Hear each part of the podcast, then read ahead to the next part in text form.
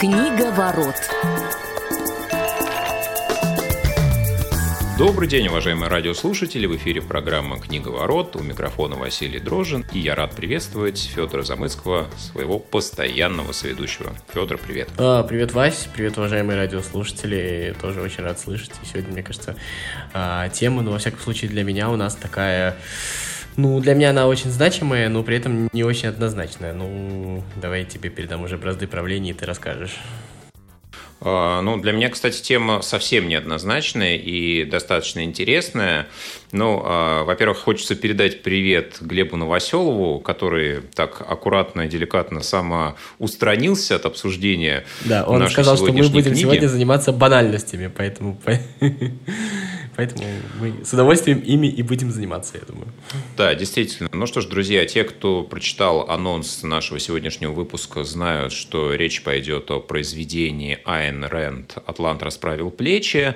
А, для тех, кто не читал, соответственно, это будет э, сюрпризом, и сейчас вы об этом уже узнали. Ну что ж, друзья, этот эфир у нас выходит в записи, поэтому не будет возможности позвонить или написать, но если вы все-таки захотите оставить какую-то обратную связь, то можно воспользоваться почтой радиособака.радиовоз.ру. Мы всегда читаем письма, не забывайте делать пометку в теме сообщения «Книговорот». Ну что ж, я предлагаю немножко сказать об авторе, потому что, наверное, это произведение ключевое э, в творчестве Рэнд, э, неразрывно связано с философией самой писательницы. А, нужно сказать, что, в общем-то, Айн Рэнд является иммигранткой из Советского Союза. А, Ее настоящее имя Алиса Зиновьевна Розенбаум. А, родилась она в 1905 году и, соответственно, пережила все тяготы революционного периода. А, в Советском Союзе, соответственно, успела пожить какое-то время, а, поступила в Петроградский университет на факультет социальной педагогики, его успешно закончила. И в 24 году она его, соответственно, закончила, в 25 уехала в США по студенческой визе, где осталось, э, собственно, жить в течение всего своего творческого дальнейшего пути. А, ну и, в общем-то, складывалась ее карьера не очень просто. Сначала она пробовала себя в киноиндустрии, прошла путь э, от костюмерши э, до руководителя творческой студии. Ну и, собственно, потихоньку она начала продавать свои сценарии, в киноиндустрии. И, э, как мы уже сегодня сказали, венцом а, ее творчества является как раз произведение, которое в русском переводе принято называть «Атлант расправил плечи». Ну, хотя вот есть э, мнение э, исследователей, что более правильно стоило бы перевести его как «Атлант пожал плечами», ну, я думаю, что в контексте нашего сегодняшнего обсуждения это не столь важно. Но ну, Айн Рэнд является, наверное, одним из э, наиболее ярких представителей философии объективизма, рационализма. Ну и, собственно, об этом, наверное, ее главное произведение, главная книга – а, я вот готовясь к нашему эфиру, перечитал еще раз, а, ну, сколько успел, перечитал, что-то а, где-то освежил, да, в каких-то кратких изложениях. Честно говоря, для меня книга действительно неоднозначная. Ее можно воспринимать в нескольких контекстах, да, и чуть дальше я скажу, вот какие мысли и ощущения у меня вызывает. Но вот я вспомнил свой первый а, этап прочтения. И тогда действительно ну, книга заставила меня задуматься. Потому что, с одной стороны, вот именно такой подачи а, рационального а, философствования в контексте капитализма я ранее не встречал. Да, много было, ну, скажем так, пропагандистских да, или скажем так, э, вещей, произведений, которые культивируют э, вариант социалистической модели. Да, и здесь э, такое чувство, что взято все то же самое, но абсолютно вывернутое наизнанку. То есть Роман Рент, как мне кажется, это даже не антиутопия, которую ее представляют, а это именно утопия в виде ее мира, который Рент рисует. Но я, Федя, все-таки, наверное, сделаю небольшую паузу. Хочу, чтобы ты Не, Мне очень рассказал... нравится просто, я заслушался. А, да, я, я просто понимаю, что я могу говорить дальше, дальше, дальше, дальше, дальше, и у меня возникают все а, новые мысли. Ну, давай а, поделимся со слушателями твоим взглядом на произведение, как ты вообще э, впервые с ним познакомился, какие ощущения, какие мысли у тебя вызвал этот роман? Я прям сразу догонку пару ремарок к тому, что ты говорил, пока не забыл. А, ты вот сказал, одна из ярчайших представительниц а, объективизма, но на самом деле вот э, наши слушатели сейчас могут э, начать интересоваться тем самым объективизмом, полезть что-то искать, и в реальности никаких других представителей, ну вот так вот, э, если прям вот не особо особо э, как бы прям сильно не искать, то очень трудно будет найти. То есть она фактически единственная, особенно вот э, в плане литературы. Если вы хотите художественную литературу, то как раз Айн Рэнд, наверное, не то что ярчайшая, а почти единственная. Есть там еще пару примеров, конечно. Вот. И вторая, когда ты говорил про а, когда ты приводил в пример какие-то социалистические пропагандистские тексты и то, что она фактически делает то же самое, что наоборот, вот многие, не, точнее, ну, некоторые специалисты, скажем так, и, в принципе, я, наверное, присоединяюсь, а, замечают а, некоторые даже стилистическое сходство с текстами Владимира Ленина. Вот попробуйте как-нибудь просто откройте в любом месте «Атлант расправил плечи». Или, кстати, есть вторая замечательная книжка у Рэнд «Источник», э, всем советую. Вот, а, прочитайте там пару абзацев, может быть, страничку, потом откройте любой труд Владимира Ленина и также прочитайте. И на самом деле действительно очень а, схоже по стилю. Это раз. Вот, как я познакомился, ты вот спрашиваешь, а, на самом деле достаточно интересно я познакомился. Я об этой книжке слышал всегда.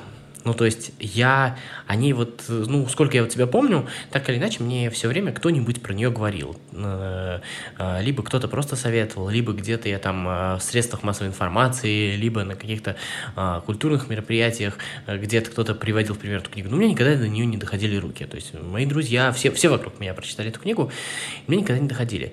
И вот потом я ее прочитал. А эта книга, безусловно, на меня достаточно сильно повлияла, но не с той точки зрения, что она перевернула мое мировоззрение, а как раз немножко с другой. А, я, наверное, по своим собственным убеждениям, но я не буду очень громко выражаться, но я, наверное, близок к либертарианцам. С их позиции очень мало написано художественных текстов, э, действительно. И вот это был э, тот самый, наверное, первый художественный текст, где не какие-то отдельные фрагменты, а именно э, полностью все произведение, именно тезисно, так скажем, идет с позиции либертарианства, да, вот это вот.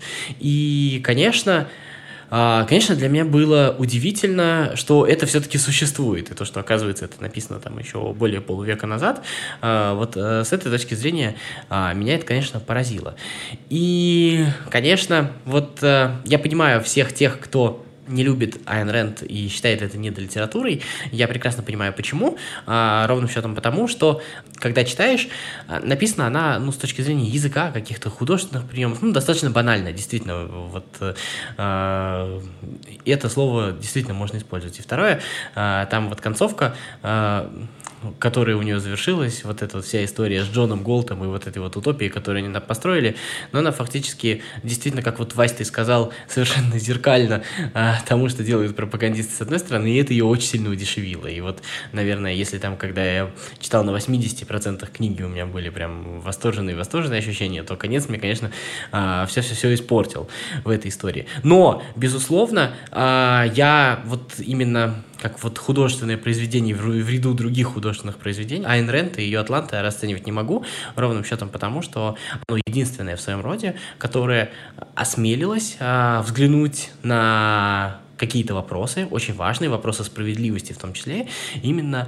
а, с этих позиций. Местами она переборщила, если вот кто-то мне скажет то, что это слишком, я, наверное, отчасти соглашусь, а, но при всем при этом, мне кажется, зерно истины, о котором многие подозревали, но никто не осмелился сказать, а, мне кажется, по достаточно, опять же, объективным причинам все-таки а, литературе свойственно бороться за обиженных и униженных, и это нормально, а все-таки как бы мы несправедливо не относились к людям, обладающим миллионами, назвать их а, таковыми нельзя, и поэтому они сами за себя в состоянии защититься, поэтому литература их защищать не должна. Но Айн Рэнд вышла на этот путь, и мне кажется, сделала достаточно замечательно. И самое главное, самое ценное в том, что она это все-таки сказала, и огромное количество людей услышали то, что вообще-то можно думать и так, и в этом, еще раз говорю, тоже есть своя правда. Да, ну я считаю, что в целом, а, наверное, Рэнд попыталась именно вот философию разместить в виде истории, ведь после Атланта по сути, все ее творчество сводилось именно к таким научным уже а, публикациям. Да, и это вот такой переходный момент, в котором она попыталась отразить э, все свое размышление, да, все свои идеи и уложить их, э, ну, Пусть, может быть, у нее не очень это получилось э, с художественной точки зрения, да, но вот, тем не менее, это некий трактат, да, который в себе, в общем-то, ее философию отражает. Но нужно сказать, что действительно, поскольку она сама пережила а, вот весь этот, а, ну, в прямом смысле слова, ужас а, социалистической идеи, после чего она переехала, ну, наверное, в то место, где капитализм развивался тогда как нигде еще, да, она успела от революции советской, да, застать Великую депрессию американскую, ну, то есть это достаточно такая Э, серьезная эпоха потрясений, и я думаю, что это на ее мировоззрение, конечно, очень сильно повлияло. Ну и действительно, как ты заметил, она является, наверное, не то, что одним из ярчайших а, представителей, она, ну, в общем-то, основала эту теорию, да, а, объективизма. У нее было много последователей, почитателей, продолжателей. Они не стали известными, да, и они в основном писали какие-то свои мысли и заметки, но не переходили а, вот в творческое начало. Что касается самой книги, да, давай хотя бы немножко опишем сюжет. В общем-то, а, здесь описывается Америка 20 века, во всем мире победил социализм, в том числе в Соединенных Штатах. И вот здесь, а, как я вижу, да, все герои делятся на два лагеря. А, одни – это представители как раз теории объективизма, рационализма, а, разумного, рационального эгоизма, где во главу угла ставятся идеи личного блага. И вот одна из основных а, мыслей, идей это как раз то, что человек не должен жить ни для кого другого и не должен заставлять никого другого жить для себя. Собственно, главная героиня Дагни Таргет а, да, является ярчайшим представителем а, этого этой мысли. Но что характерно для книги, да, что редко встречается, по сути, если взять всех э, героев вот этого лагеря, вот этой утопии, да, которую Джон Голд э, строит в долине, и где в итоге они все собираются. По сути, э, вот мысли одного совершенно спокойно можно приписать любому из представителей этого лагеря. Да, и э, если вот посмотреть, много интересных цитат, каждый из них произносит. По сути, если поменять имя, то ничего, ничего не изменяется. Да, здесь, здесь э, действительно с точки зрения художественности все персонажи, они какие-то одномерные, они очень плоские. Они, а, с одной стороны, идеализируются, да, вот, представляя ее собственную теорию. С другой стороны, а, вот эти социалисты, они представлены, конечно, ужасно карикатурными. Да, они также лишены любых положительных черт, и они просто ну, такие апологеты всего, что может в себе таить э, негативные идеи социализма, коммунизма. Да, безусловно, это, ну, в, в этом книга теряет. Да? Ты понимаешь, что э, положительный герой, если вот он лишен недостатков, он все-таки уже выглядит каким-то ненатуральным, каким-то неестественным. Это первый момент. Ну и поскольку действительно книга написана человеком, который э, проповедует теорию теорию рационализма, чувства и эмоции здесь э, сознательно отставлены на второй план. Да, герои поступают только с точки зрения разумности, И э, вот это рациональное начало, оно везде специально красной нитью идет, прослеживается. И вот э, что-то такое нерациональное, что-то такое эмоциональное, ему в книге места нет. Если и есть, то только с точки зрения осуждения. И, наверное, для того романа, который написала женщина, вот это, как мне кажется, просто ну, супер уникальное произведение. То есть менее чувствительного, менее эмоционального романа я не встречал. И более удивительно, что женщина э, написала такую книгу. Ну вот мне интересно, как ты воспринимаешь героев, да, есть ли у тебя, ну я не знаю, любимый персонаж по какой-то причине, может быть? Я думаю, что как раз вот эта история с плоскостью героев, она, мне кажется, как бы лежит на поверхности для всех. И тут э, важно заметить то, что она не ослабляет все-таки достаточно э, сильных некоторых тезисов, которые в книжке появляются, безусловно, э, то, что когда вы все вокруг говорите о справедливости, когда вы все вокруг говорите о том, э, как э, проклятые капиталисты вас обидели, вы забываете о том, что есть люди, которые действительно строят мосты, строят железные дороги, ну, в общем на которых стоит прогресс. И это, и, и это действительно так, мне кажется, это достаточно тяжело оспорить. И если их совсем отодвинуть, в общем-то, мы видели результаты этого эксперимента, получается сомнительно, да?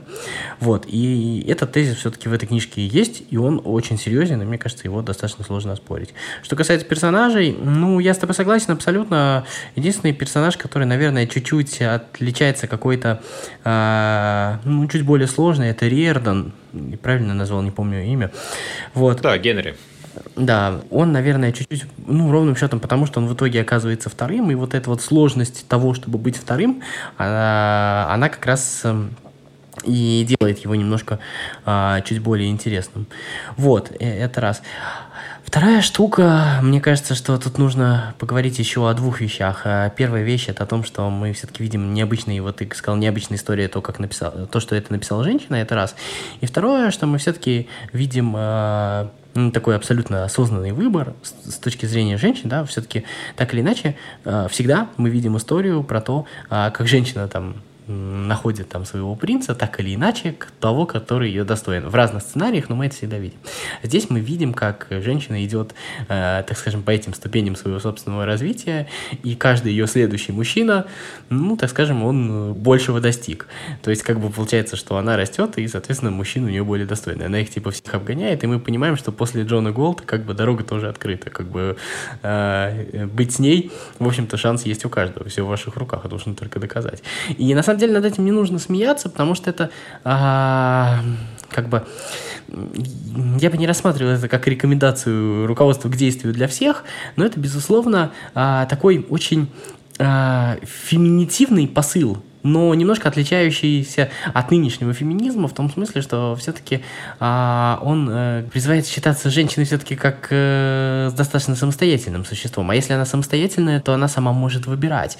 А, потому что весь дискурс до этого, он все-таки говорит о том, что женщина, конечно, и может выбирать, но лучше один раз, больше выбирать ей не нужно.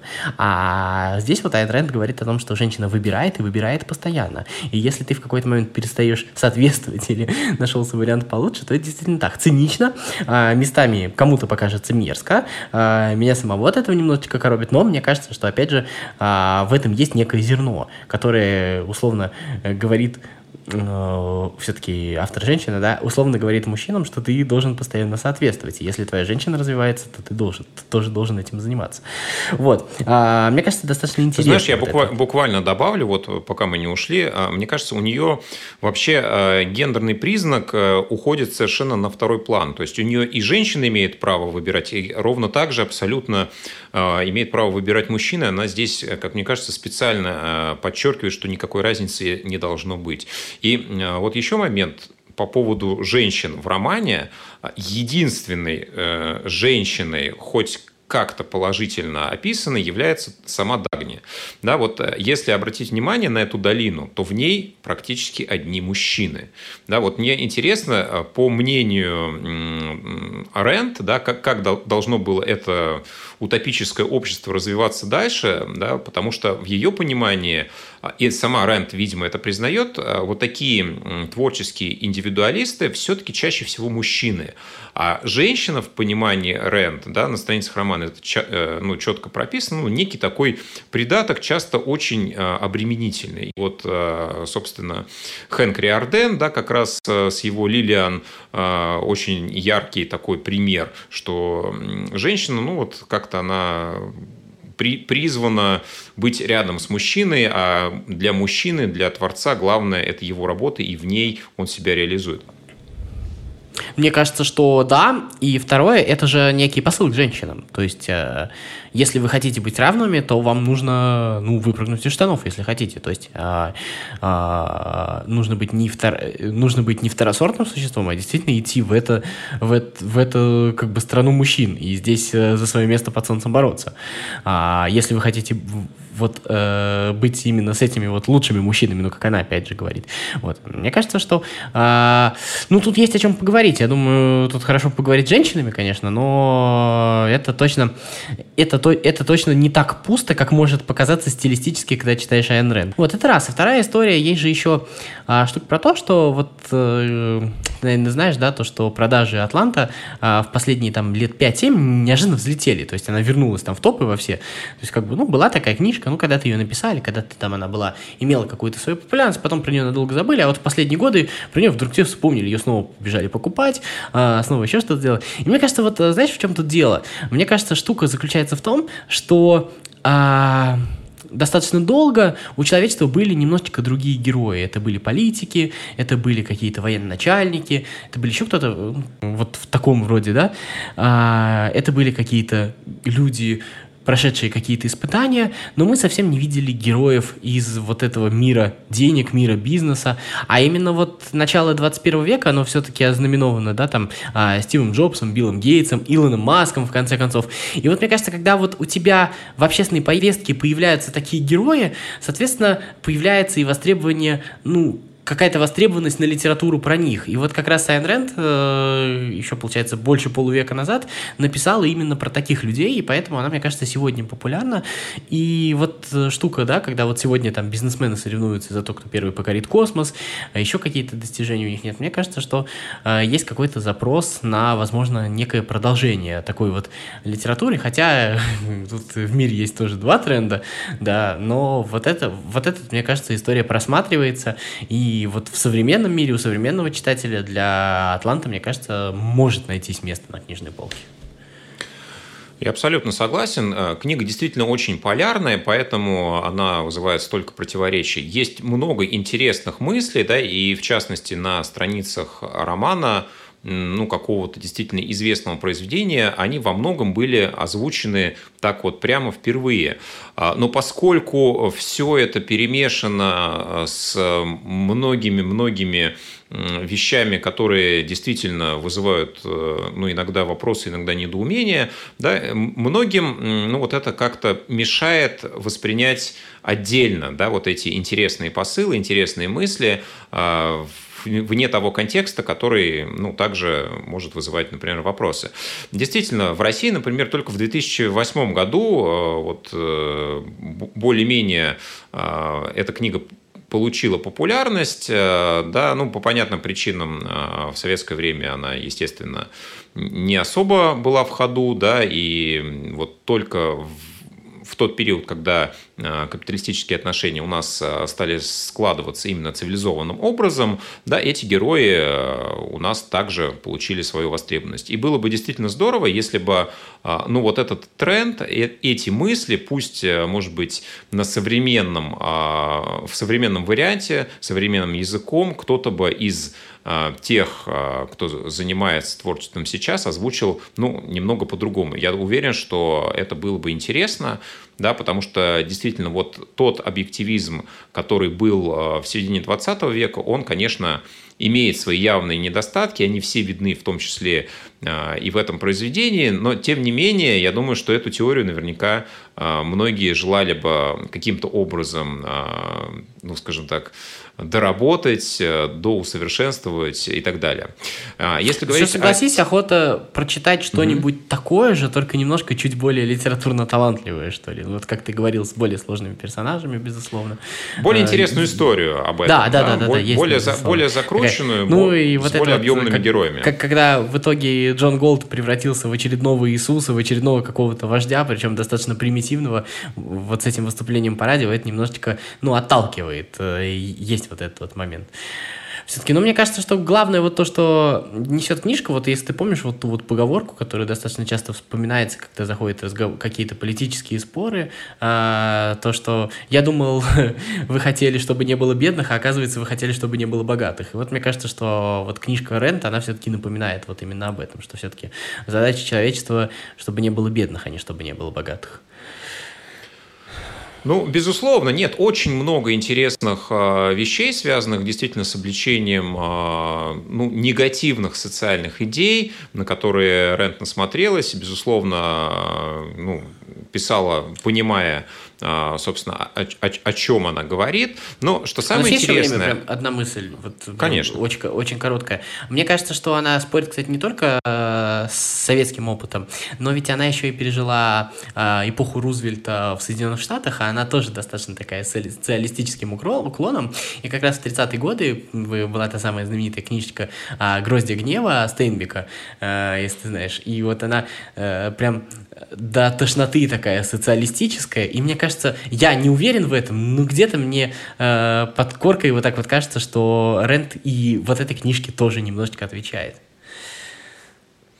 Ну, безусловно, и именно поэтому она экстраполирует вот эти все социальные идеи именно на территорию Соединенных Штатов, дабы показать, к чему это могло бы а, привести. Ну вот и исходя из тех посылов, которые тоже на страницах романа можно найти, вот то, что мне, ну, скажем так, э, показалось недопрописанным, это ну вот семейные отношения. Как-то Рент их очень-очень странным образом преподносит. То есть все семейные связи, такое ощущение, что не имеют никакой роли да, вот в жизни разумного человека. Да, то есть отношения брата и сестры, главных героев, отношения того же а, Генри Риардена со своей семьей, где а, мама для него человек, который просто сосет его кровь, а, это некий нахлебник, такой же нахлебник его брат, который занимается какими-то социальными проектами. Очень характерная фраза звучит, когда Хэнк Генри дает ему чек на 10 тысяч долларов, да, и тот спрашивает, неужели тебя не интересует помощь бездомным? Он говорит, конечно, нет, мне хочется помочь просто тебе, сделать тебе приятное. Да, поэтому вот э, тема семейных отношений, она, конечно, здесь прописано очень, очень странно, да, и подано очень странно. Мне знаешь, как кажется? Мне кажется то, что как бы я хочу сейчас попытаться заступиться ровным счетом потому, что э, желающих разоблачать э, эту книгу и автора, их очень много, поэтому как бы они без нас справятся. И мне кажется, что когда ты вот говоришь что-то, о чем практически никто не сказал, э, ты в каком-то смысле немножечко отметаешь все вот эти вот вещи, про которые написано в миллионах книг. И ты хочешь сказать главное. И вот мне кажется, мне кажется, здесь вот есть примерно вот это вот. Вот это не важно не именно даже в ее голове, а в контексте этой книги, потому что эта книга — это такой манифест, она спешит, у нее очень мало страниц, и слишком многое хочется сказать. И поэтому она вот, возможно, вот э, именно в этой книге именно это и отметает. Согласен. Ну, я думаю, что в любом случае весь этот э, негативный контекст не должен мешать восприятию интересных, э, особенно для своего времени, действительно новаторских идей, которые присутствуют на страницах э, произведения «Атлант расправил плечи», Айн Рэнд. И мы с Федором советуем действительно почитать эту книгу, если вы этого еще не сделали. Ну, а время нашей сегодняшней передачи подошло к концу. Спасибо, что были сегодня с нами. До новых встреч на волнах Радио ВОЗ. Всем пока. Книга ворот.